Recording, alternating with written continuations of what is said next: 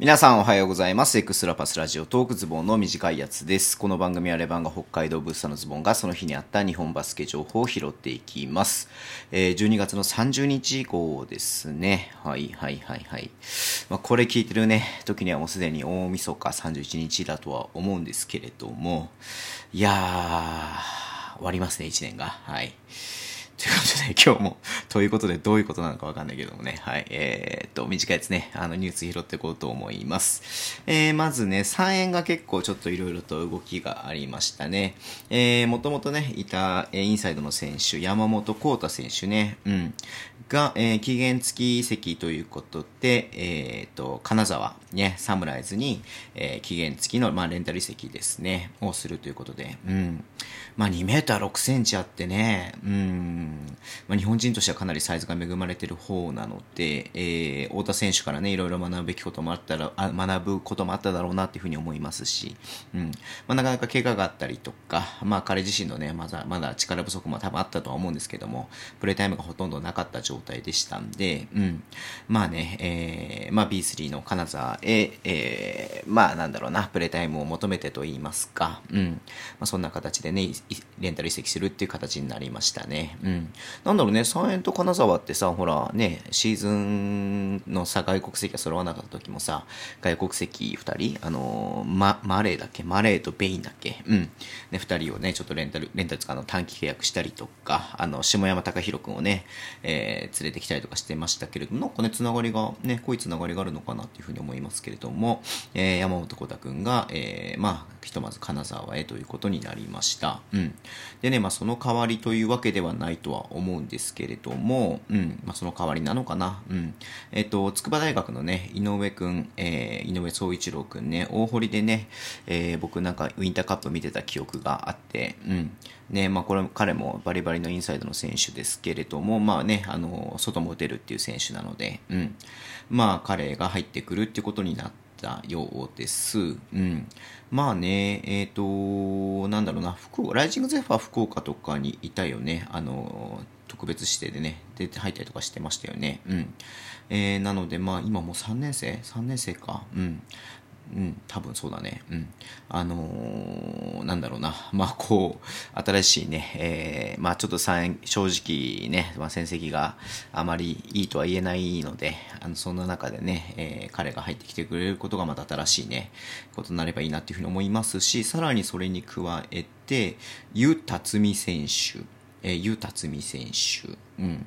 えー日本人なんだよね、多分ね。うん。まあ、いずれにしろ中学、高校と、えっ、とね、まあ、えー日本過ごしているので、ちょっと国籍書いてないんでわかんないんだけれどもさ、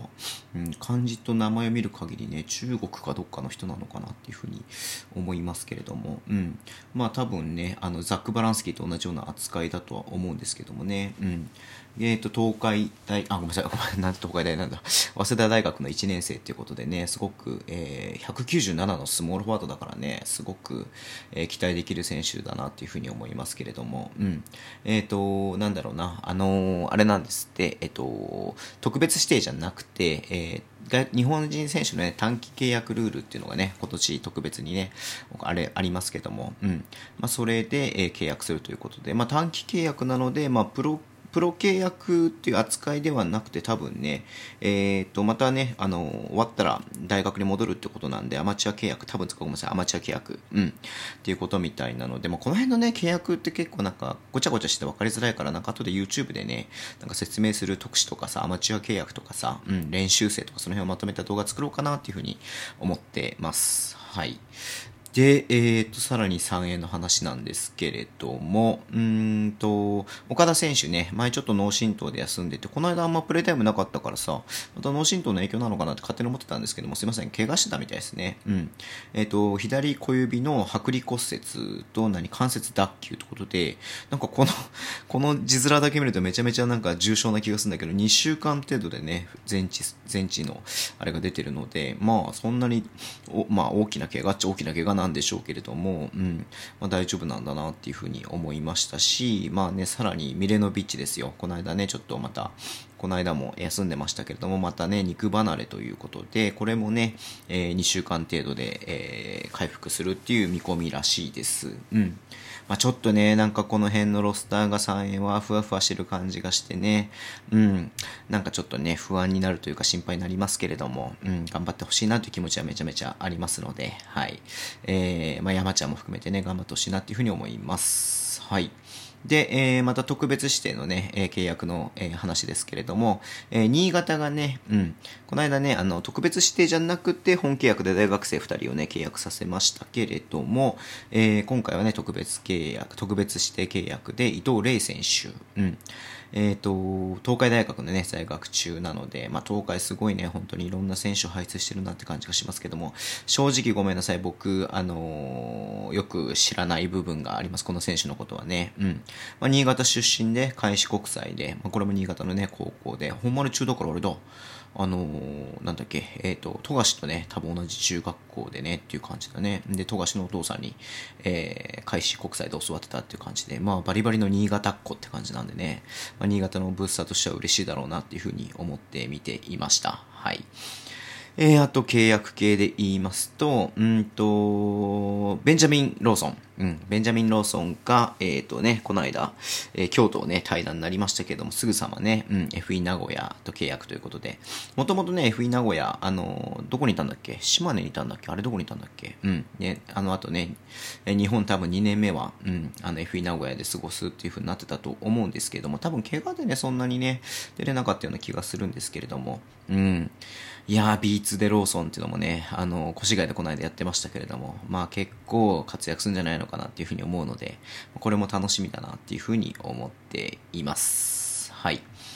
で、最後になりますけども、コロナウイルスの話題ね、ちょっと、えー、っと、広島がね、えー、まあ、クラスター感染とまで言っていいかどうかわかんないですけれども、えー、5名のね、えー、陽性判定定を、えー、確認されたということで今日出てました。うん。まあ、あの、チームスタッフじゃなくてフロントスタッフみたいですね。うん。まあ、フロントスタッフなんかちょっと分けてね、分担でなんかこう出勤とかさせてたみたいで、まあ、そのグループがね、業務グループがまとめてかかっちゃったみたいな感じでね、まあ、それは一緒の空港に、空間にいてさ、まあ、書類だったりとかさ、なんかいろんなね、ものをね、あの、触るわけですから、まあ、そうなりますよねって感じで、まあ、これは悪いとかっていう意味じゃなくてね、うん。なのででちょっとね、こう B のクラブもそうですし、いろんな、まあ、昨日も話したけどもね、いろんなところで自粛要請だったりとかね、うん、あのー、イベントのね、あれがあったりとかいろいろやってますんで、ちょっとね、この後どうなるのかなっていう不安がありますけれども、うん、まあ本当ね、自分自身がまずは気をつけていくしかないかなっていうふうに思いますので、えー、気をつけていきたいと思います。はい。えっ、ー、と、ごめんなさい。もう一個ね、だけ話題を拾っておきましょうか。うんうんうんうん。あのー、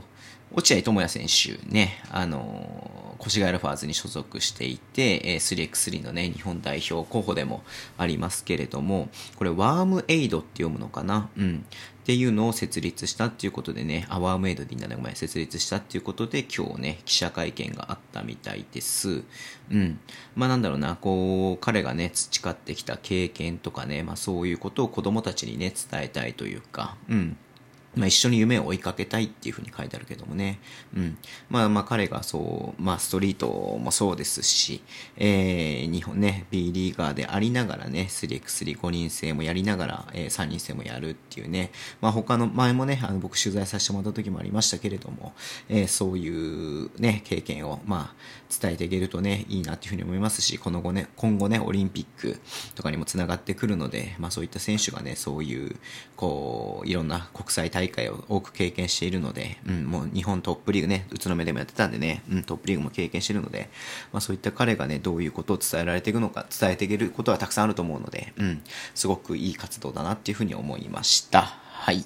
そんな感じで終わりにしたいと思います。はい。えっ、ー、と、そっか。これがもう次か。次回ね、ちょっとした発表がありますので、ちょっとね、えー、1月1日にね、日付が変わってから、えー、配信するね、えー、短いやつちょっとご期待、ご期待と言いますか、えー、注目していただければなっていうふうに思っています。はい。それでは、えー、ね、ツイッターでも情報発信してますので、ぜひフォローお願いします。インスタとね、ポッドキャ、インスタもやってます。ポッドキャストとね、YouTube YouTube も配信してますので、え